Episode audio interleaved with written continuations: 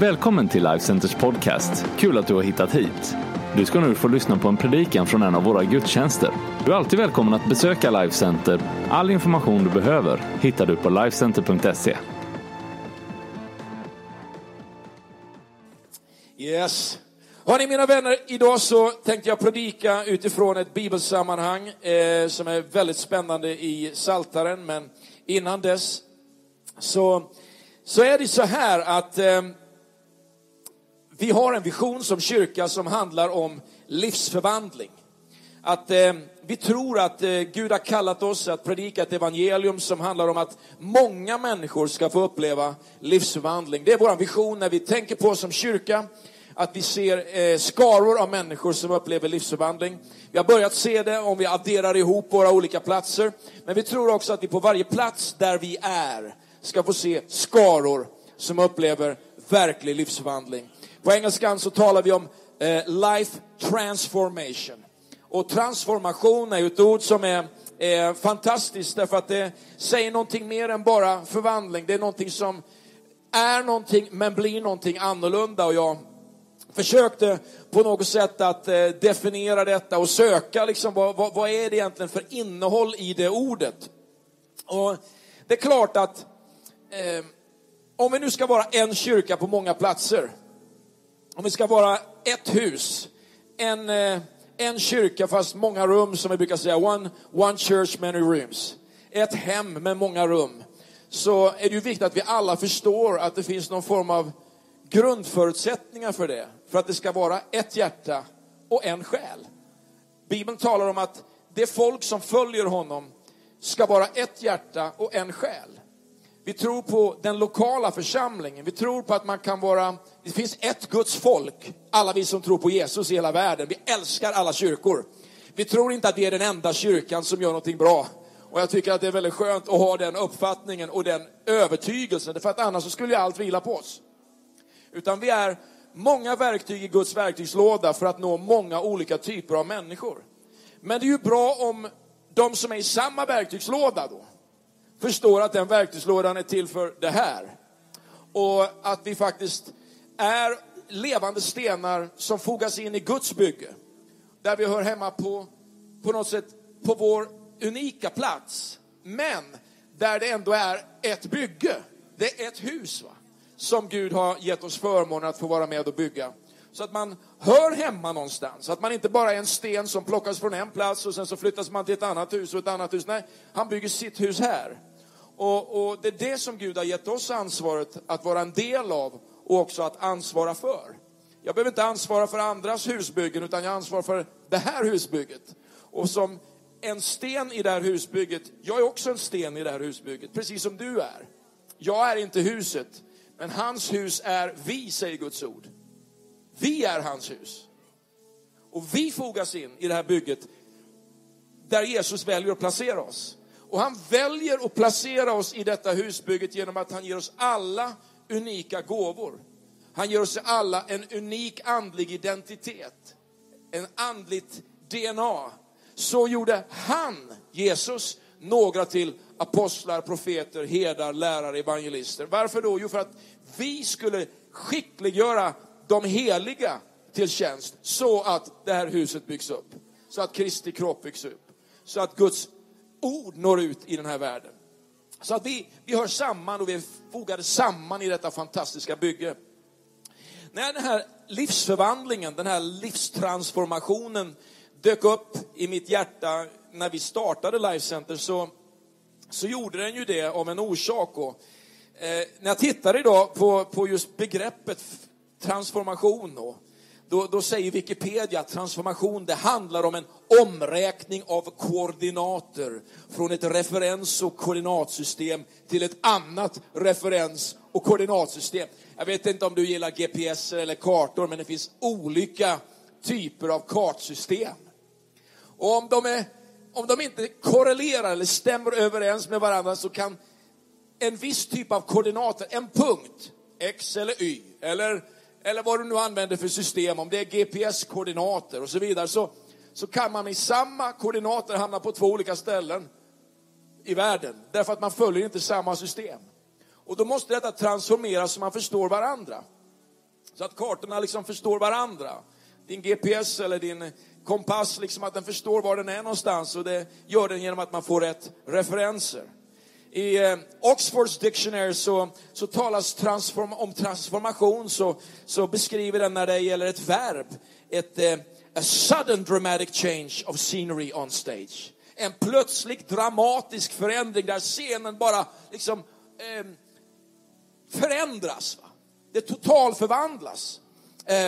I biologin så förstår vi att det kan vara en larv som blir en puppa, som blir en fjäril. Det är också transformation. I fysiken så kan man säga så här om transformation. The induced or spontaneous change of one element into another. Alltså att det finns något som förvandlar ett element till något annat på grund av något riktigt dramatiskt som händer.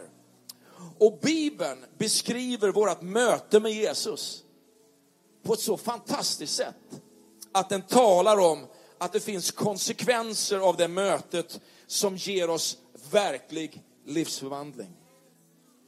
Smaka på det. Det finns ett före och det finns ett efter i mötet med Jesus som talar om verklig livsförvandling. Och det är ju någonting som jag tycker är helt fantastiskt. När det gäller transformation och förändring så säger Bibeln att vi inte kan skapa den här förändringen i oss själva. Du kan inte själv förändras på det sätt som Bibeln säger att du behöver för att uppleva verklig kontakt med Gud. Men den heliga ande kan skapa någonting i dig som ingen människa kunnat skapa, som inte någon lärare hade kunnat liksom informera dig om, som du inte kunde träna dig till. Men den helige ande, han skapar ett nytt liv i dig. Och Bibeln säger i andra Korinthierbrevet 5:7 att om någon är i Kristus är han en ny skapelse. Det gamla är förbi och något nytt har kommit. Bibeln beskriver det som att vi går från död till liv. Vi går från mörker till ljus. Vi bygger vårt liv på klippan, inte på lös sand. Det finns ett fundament i våra liv som är annorlunda sen vi mötte Jesus. Och jag tycker det är helt fascinerande. Vi får del av evig natur, evigt liv. Vi är inte längre utanför, vi är innanför, vi är arvtagare, vi är vänner till Jesus. Det är att få uppleva verklig transformation. Och det finns konsekvenser av den här livsförvandlingen som säger någonting till oss. Den talar om att vi tänker annorlunda. Det står i Guds ord att vi ska förvandlas genom sinnets förnyelse. Vi tänker inte som vi gjorde förr, utan vi påverkas naturligtvis av den här världen, men vi ska välja att mera påverkas av det som är Kristi tankar. Och förvandlas i vårt tänkande. Så att det finns alltså en möjlighet för dig att inte tänka som alla andra tänker, utan tänka som Gud tänker. Det kan du läsa om i Romarbrevet 12 och vers 2. Men du ska inte bara tänka annorlunda, du kan också se annorlunda. Vi kan se som Gud vill. Vi ser som i en slöja, men så kommer Jesus in på banan och slöjan tas bort och vi ser saker som de verkligen är. Alltså livsförvandlingen med Jesus gör att du tänker annorlunda och du ser annorlunda. Och det är ju helt fascinerande. Min morfar var en sån här fantastisk person. Han hette Göte. Växte upp i en liten västgötsk eller småländsk stad som heter Mullsjö. Några mil väster om Jönköping. Han föddes i början på förra seklet. Och när han var 1 år, 3 månader på julafton, så dog hans mamma. Han fick växa upp med sin pappa och så småningom blev det liksom en ny familj där och halvsyskon. Och han under överseende av, jag tror, en mormor och en morfar som liksom vakade lite över den där situationen. Så växte han upp och han blev springpojke på en järnhandel där i Mullsjö som heter Ljungqvist. Så småningom så träffade han smedens dotter. Den här smeden som hette Per-Johan Fick. Smeden Per-Johan var en stor man, han var nästan 2 meter lång, och mina föräldrar hoppades väl att på grund av att de gav mig namnet Per-Johan så skulle jag bli lång och ståtlig och stark och som en smed, men namnet är i alla fall kvar och det andra får någon annan ta hand om. Men han alltså gifte sig med smedens dotter Karin. Och de började bygga sitt liv. Och så fick de barn och de väntade barn. Och när de skulle få barn så upptäckte de att det var inte bara en dotter utan två döttrar. Det var tvillingar. Men på grund av detta sena upptäckande så dog min mammas tvillingsyster vid födseln. Och många gånger så kom han tillbaka till denna dramatiska upplevelse min morfar, och så berättade han om vad det var som fick dem att klara av det som var livets största svårigheter. Nämligen att han i unga år hade mött Jesus. Att tron på Jesus kan ge oss den kraft vi behöver att uthärda nästan vad som helst. Jag skulle säga att uthärda nästan, att uthärda vad som helst. Att uthärda någonting som går över det som är vår egen förmåga att uthärda. Det vi tror att vi inte klarar av med Guds förmåga, det klarar vi. Allt förmår den som tror. Kanske sitter du här idag och går igenom någonting tufft just nu, eller kanske har du varit med om någonting tufft i ditt liv, eller du anar att det ligger någonting på horisonten som du oroar dig över. Med Guds hjälp så kommer du att uthärda. Och jag är så glad över det liv han fick leva och den uppmuntran och den inspiration det var för oss som barnbarn att få höra berättelsen och vad hans liv ledde fram till. En man som var söndagsskolföreståndare i den här pingkyrkan i Mullsjö i över 30 år. Trofast, hängde i, skapade arbetstillfällen och blev en jätteentreprenör. En livsförvandling betyder ett före och ett efter. Ett före och ett efter att du har valt att fullt ut lita på Jesus. Spelar ingen roll om du har känt Jesus hela livet eller om du blivit frälst för en vecka sedan. Du är en ny skapelse. Och jag har under ganska många år predikat om din nya identitet i Kristus Jesus. Att det finns en ny identitet för den som är i Kristus Jesus. Det finns egenskaper, det finns tillgångar, det finns resurser, det finns kraft, det finns styrka för dig att leva det här livet tillsammans med Jesus. Men du behöver, och det här är min inledning in i en predikan som kommer ha ganska många punkter, men snabba punkter. Du behöver inte bara kunskap om det, utan du måste få ner kunskapen i backen. Vi brukar kalla det för traction.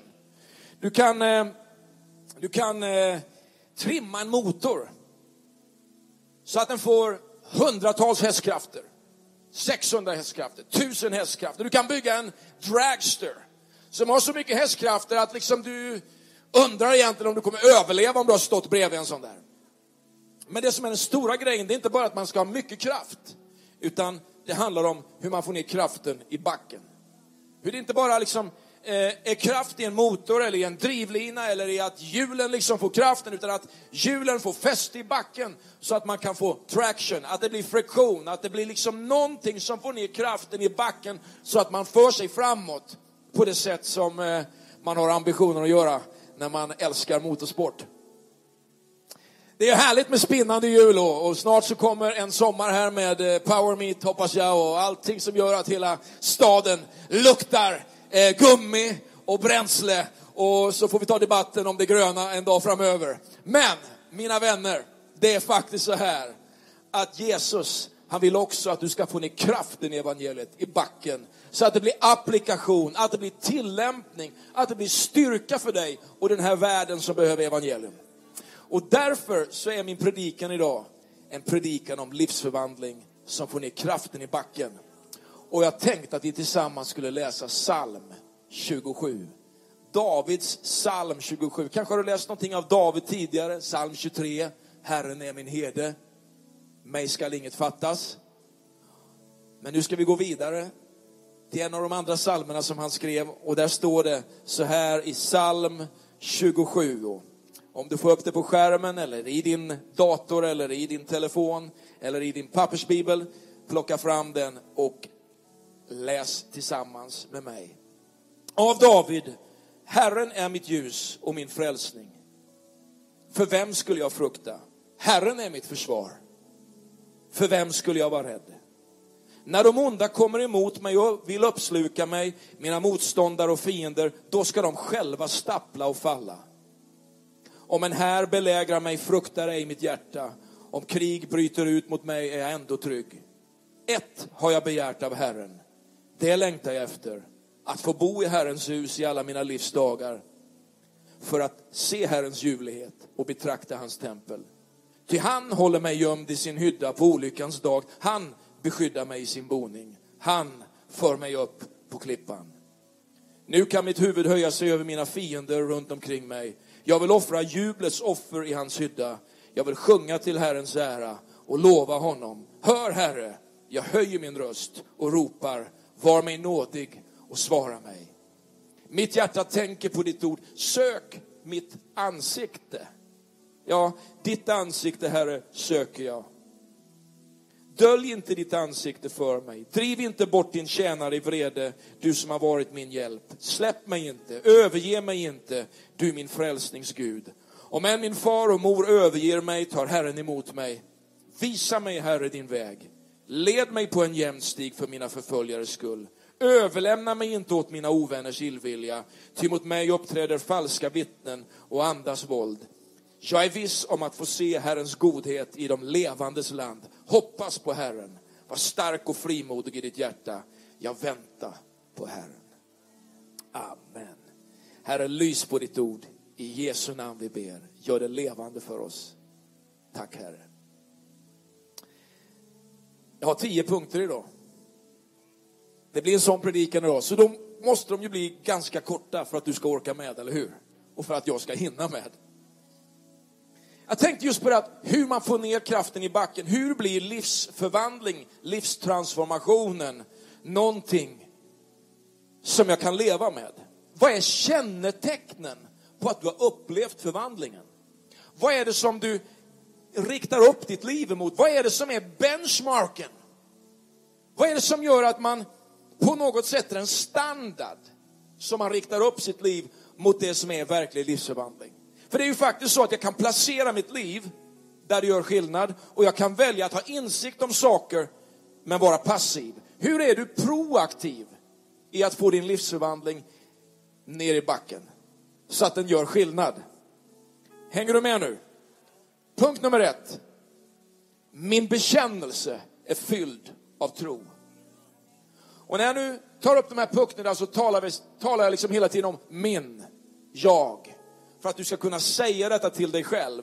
När du läser dina anteckningar, när du läser det som du skriver på telefonen eller din liksom, anteckningsbok här nu, så ska du kunna säga detta till dig själv. Och det är på något sätt ett kännetecken över att det är där du vill placera. Du kanske inte i alla lägen har placerat ditt tänkande där eller din applikation eller praktik av vad du tror där. Men om du placerar dig där för att du tror att det är sant, så kommer det hända saker i ditt liv. Jag garanterar dig och jag lovar dig. Min bekännelse är fylld av tro. Vers 1 i Psalm 27. Herren är mitt ljus. Han är min frälsning. Vem ska jag frukta? Herren försvarar mitt liv. Vem ska jag vara rädd för? Det är alltså ett uttryck. Någonting som talar till dig själv. Det finns ingenting som förlöser mer energi och kraft i ditt liv än en bekännelse som kommer från hjärtat. Alltså att du vet på vad du tror, vem du tror på och vem Gud är för dig. Och den av orsakerna, lyssna noga nu, den av orsakerna att du inte kan mumla dig igenom ditt kristna liv. Jag skriver liksom någon mening som du kan stryka under. Sluta mumla dig igenom ditt kristna liv. Jag vet att vi alla kämpar med det här med att låta mina gärningar få visa var min tro är. Men jag tror att också min bekännelse gör att mina gärningar blir annorlunda. Jag kan inte stå upp för det som är min bekännelse utan att det får konsekvens för mina handlingar. Därför att jag känner inte att jag liksom vill ha en hög bekännelse. Och plötsligt när människor tittar på mitt liv så ser de någonting som inte stämmer över med min bekännelse. En del använder det här liksom på ett sånt sätt att man istället säger håll ner din bekännelse. Därför att du kan inte vara säker på dina liksom handlingar. Va? Jag vill säga tvärtom. Jag skulle vilja utmana dig till ett lite tvärtomliv idag. Se till att ha en bekännelse som får dina handlingar upp på en annan nivå. Se till att ha en bekännelse som får dina handlingar upp på en annan nivå. Det är någonting fantastiskt att ta ett steg i tro. Problemet är att i många sammanhang så är vår högsta bekännelse det är den lägsta gemensamma nämnaren. Och eftersom människor ibland inte har handlingar som lever upp till det som är deras bekännelse, så får vi aldrig en bekännelse som står i närheten av vad vi tror på. Hej min vän, låt ditt hjärta tala. Låt din tro på Gud tala. Och låt dina handlingar få följa med. Det här är en av orsakerna att du inte kan mumla dig genom livet. För förr eller senare så kommer du hamna i situationer då din bekännelse avslöjar vem du litar på. Tron är en övertygelse om det man hoppas. En visshet om det man inte ser. Det handlar om min tro på vad han förmår att göra. Mycket mer än vad tron på vad jag förmår att göra. Inget är mer radioaktivt. Inget är mer attraktivt än en människa som är fylld av tro när ingen annan tror. Att lita på Gud mer än allt annat. Jag vill vara en sån person och jag är helt övertygad om att du kan bli en sån person. Du med. Markus 9:23. Allt förmår det som tror. All things are possible for those who believe. Amen. Nummer 2. Min tro håller oavsett omständigheter. Psalm 27, vers 3. Om en här belägrar mig räds inte mitt hjärta. Om krig bryter ut mot mig är jag ändå trygg. Vid tron på Jesus bär oss genom alla säsonger, alla omständigheter, alla tider. Därför att det handlar inte om yttre prestation. Tron är inte en kostym jag tar på mig. Tron kommer inifrån. Tron kommer inifrån. Vet, ju mer jag lär mig applicera tron på mitt liv, desto mer förstår jag att den bär mig och håller mig. Därför att Gud är min Gud de goda dagarna och han är min Gud de tuffa dagarna. Gud är min Gud och jag älskar inte bara honom när jag har flyt, vet du. När det är nedförsback, utförsbacke, det är vind i ryggen och solen i blicken. Utan jag kan älska Gud även de andra dagarna. Och jag är övertygad om att både du och jag behöver den bekännelsen som säger att min tro, den håller oavsett omständigheterna. Börja bekänna dig till att Gud är större än dina omständigheter. Att det som är rätt med Gud är större än det som är fel med dig. Att det som är styrka med Gud är större än det som är din svaghet. Gud älskar dig och han har en underbar framtid för dig. På samma sätt så är det ju med det som är dopet. Det vi har varit med om tidigare idag här i vår gudstjänst. Det är ju ingenting vi gör därför att någon annan har bestämt att sprinkla lite vatten på oss. Utan dopet gör vi därför att någonting har hänt på insidan. Och sen visar vi för världen att det här är vårt liv. Och det är det som är så fantastiskt med dopet. Det är inte bara liksom en aktivitetshandling som liksom gör att vi blir inlämnade i någon form av kollektiv. Utan det är en förening med Kristus Jesus som redan har börjat på insidan. Det är därför du ska låta döpa dig. För att något har hänt i dig.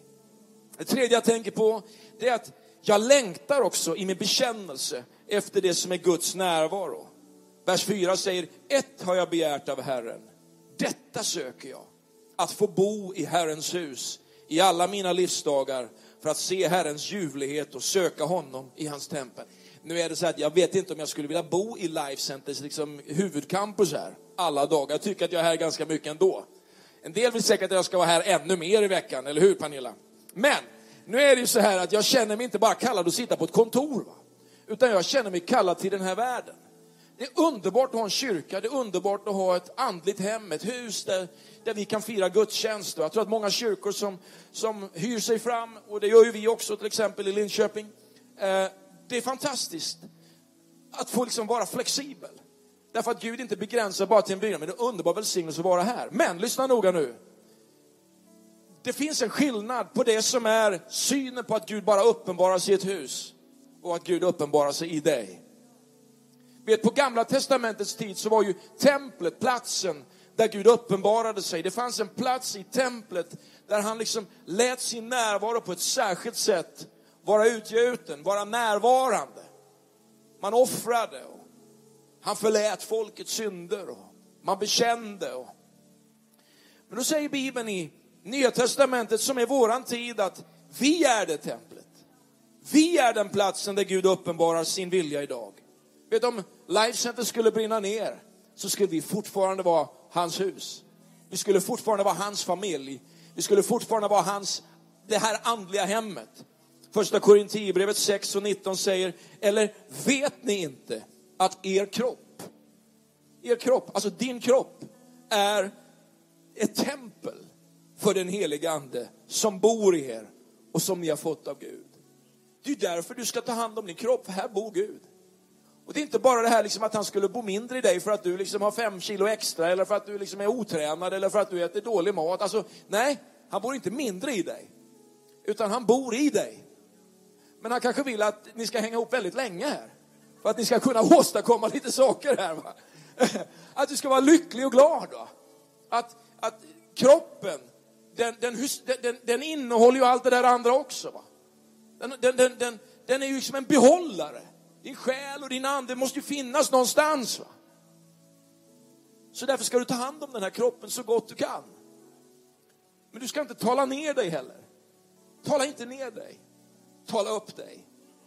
Och framförallt ska du tänka på att det står i Hebreerbrevet 3:6 att Kristus var som son betrodd att råda över hans hus. Och hans hus är vi. Alltså det här, det tillhör honom också. Det är inte bara mitt intellekt eller min bibelförmåga eller min andliga liksom förmåga att vittna om Jesus mycket. Det här är hans. Låt honom få föra det här huset dit han vill föra huset. Att använda dina läppar, att använda din röst, att använda dina händer, att använda dina tankar för att predika evangelium, för att visa vem Gud är. Och vara övertygad om att Gud vill uppenbara sin helighet och sin vilja i ditt liv. Genom ditt liv. I ditt liv, genom ditt liv. Han vill visa dig personligen, att han är hos dig. Men han vill också visa för andra människor genom dig att han är närvarande. Så när du möter någon, när du agerar, när du har liksom kontakt med någon, så kan du agera och Guds vägnar, därför att Gud bor i dig. Du är hans händer, du är hans fötter, du är hans mun idag som förkunnar att Gud kan, att Gud vill, att Gud älskar, att Gud har omsorg. Du är den plats där han vill låta sin närvaro synas och verka. Men du behöver också söka honom och öppna dig för att låta Gud tala till dig och genom dig. 1 har jag begärt av Herren, att få bo i hans hus. Ja, du bor i hans hus. Hans hus är ni. Hans tempel är ni. Det 4 jag tänker på, det är att jag är stolt och trygg oavsett sällskap. Psalm 27 säger så här i vers 6: nu är mitt huvud högt över mina fiender omkring mig. Det finns en del här idag i gudstjänsten, och var du nu ändå lyssnar, som behöver se till att återerövra någon form av andligt självförtroende. Det finns ett andligt självförtroende som Gud vill lyfta i ditt liv. Genom att du vet att Gud alltid är för dig. Inget du gör kan få Gud att älska dig mindre. Inget du säger kan få Gud att älska dig mer. Han älskar dig, punkt slut. Är du med på det här? Är det sant? Alltså är det också så här att vi kan gå genom livet på ett sätt som är hukat. Vi kan gå på ett sätt som är böjt. På ett sätt som på något sätt, tycker jag, förminskar det som är Gud i dig. Men du kan också gå på ett sätt. Du kan leva på ett sätt som höjer dig över vad den är som är för dig eller emot dig. Jag tror att du finns också i våran gemenskap som kanske brottas med en bild av dig själv som inte stämmer överens med det som är Guds bild av dig. Många människor i våran tid kämpar med det som är dåligt andligt självförtroende. Det är ungefär som att man har hört all predikan om Guds nåd, men man duger ändå inte riktigt. Att vi opererar utifrån skuld. Vi predikar ett evangelium som säger att vi är frälsta genom tron på honom. Att det är genom Guds nåd som vi tar emot allting som han vill ge oss. Men ändå så lever vi liv ibland som liksom kämpar med att inte duga, va? Att ständigt bära någon form av skuld, eller att arbeta, att operera ur någon form av skuld, va?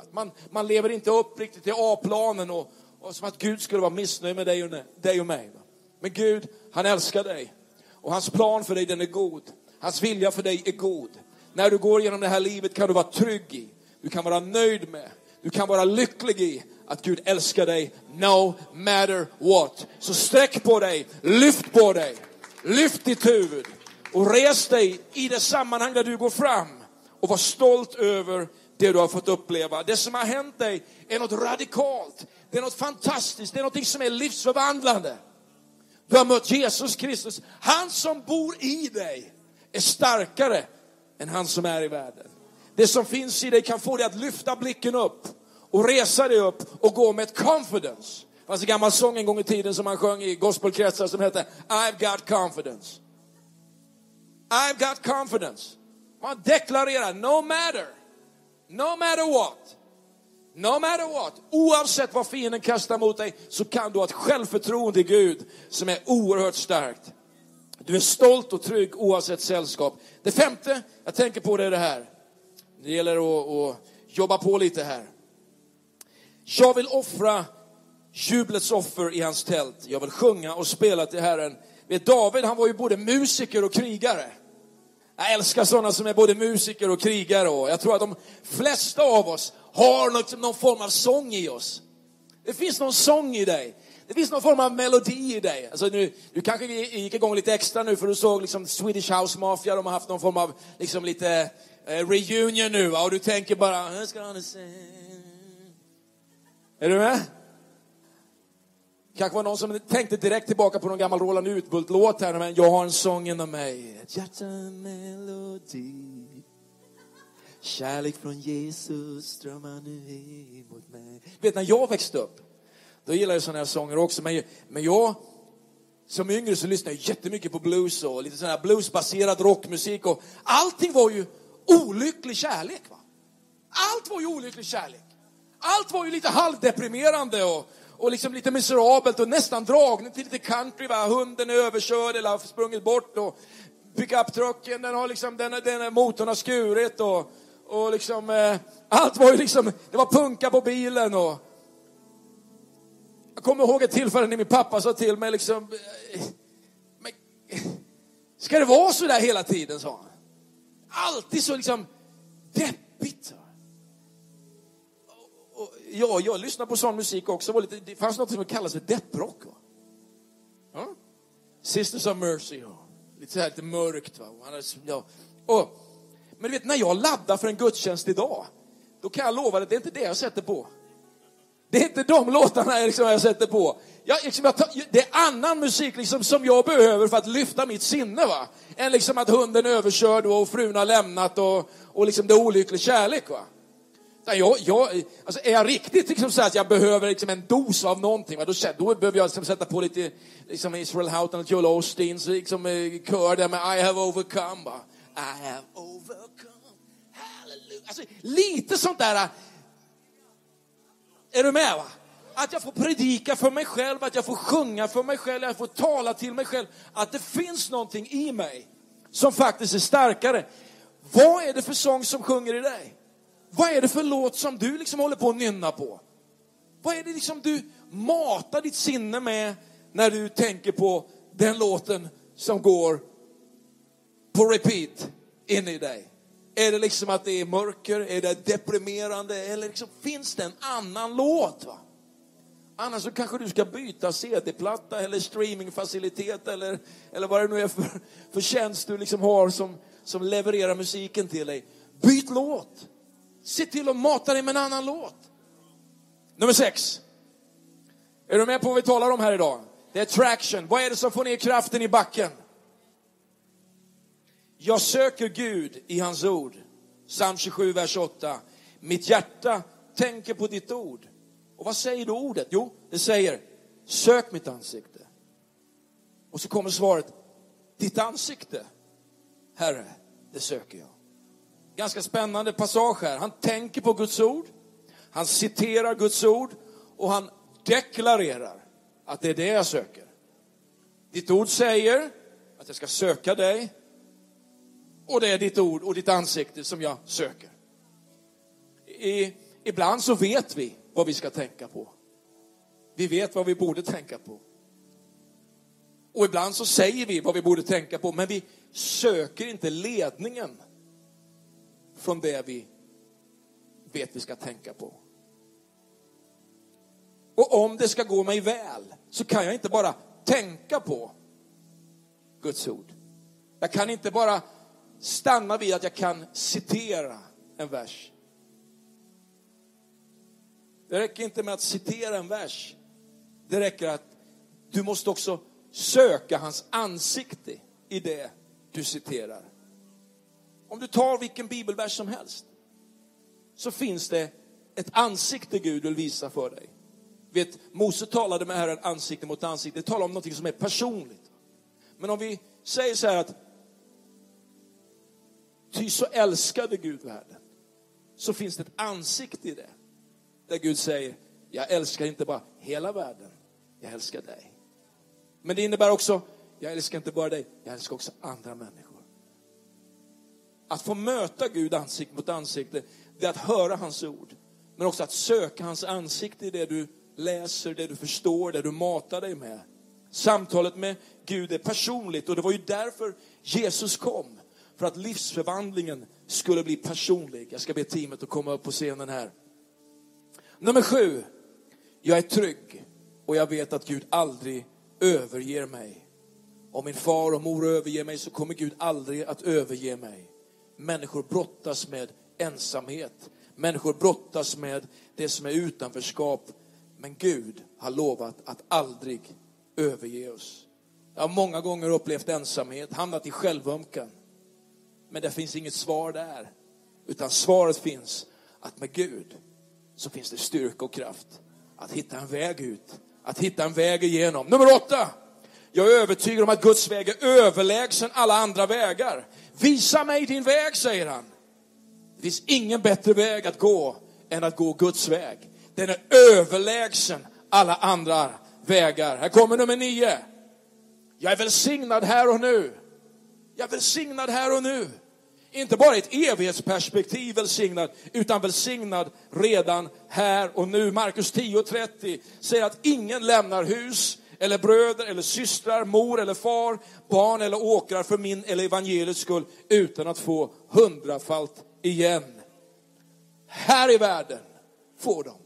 Och så repeteras det. Alltså det finns någonting i Gud som talar om att du inte bara är välsignad en dag när du kommer hem till Gud, utan att du är hemma i Gud här och nu. Redan här och nu är du välsignad. Den 10:e punkten och den sista deklarationen, den är den här. Jag är djärv, jag är stark, jag är fylld av hopp. Psalm 27, vers 14. Är du med på det här? Hoppas på Herren. Var stark och modig i ditt hjärta och hoppas på Herren. Inte genom någon människas styrka eller kraft ska det ske. Det handlar inte om din styrka. Du kanske tycker att du är svag, men Gud är stark. Gud har makt. Amen. Ska vi ställa oss upp allesammans och vi låter våra campusar ta hand om sig själva. Gud välsigne er. Tack för att ni har lyssnat idag. Och vi är helt övertygade om att det Gud ska göra där du är just nu, det är någonting starkt. Lyssna på det du får höra och ta ett beslut att ge ditt liv till Jesus, att följa honom. Han har lovat att alltid vara dig nära. Jesus, jag ber Herre för det som är finalen Herre nu på den här gudstjänsten, Jesus. Jag ber Herre att vi ska få uppleva Herre att det finns beslut att ta idag, beslut att fatta idag. Jag ber Gud Herre att du ska möta människor på det sätt som bara du kan möta människor, Jesus. Jag tackar dig för hopp och tro och mod från dig, Jesus. Att våran bekännelse, den är stark, den är tydlig, den är klar, Herre. Jag ber för den här som idag har upplevt ett tilltal här om att det finns en tydlighet i mitt liv som jag behöver erövra. En ny tydlighet här om vem du är för mig, Jesus, och vad min förvandling har upplevt, Jesus. Jag tackar dig i Jesu namn.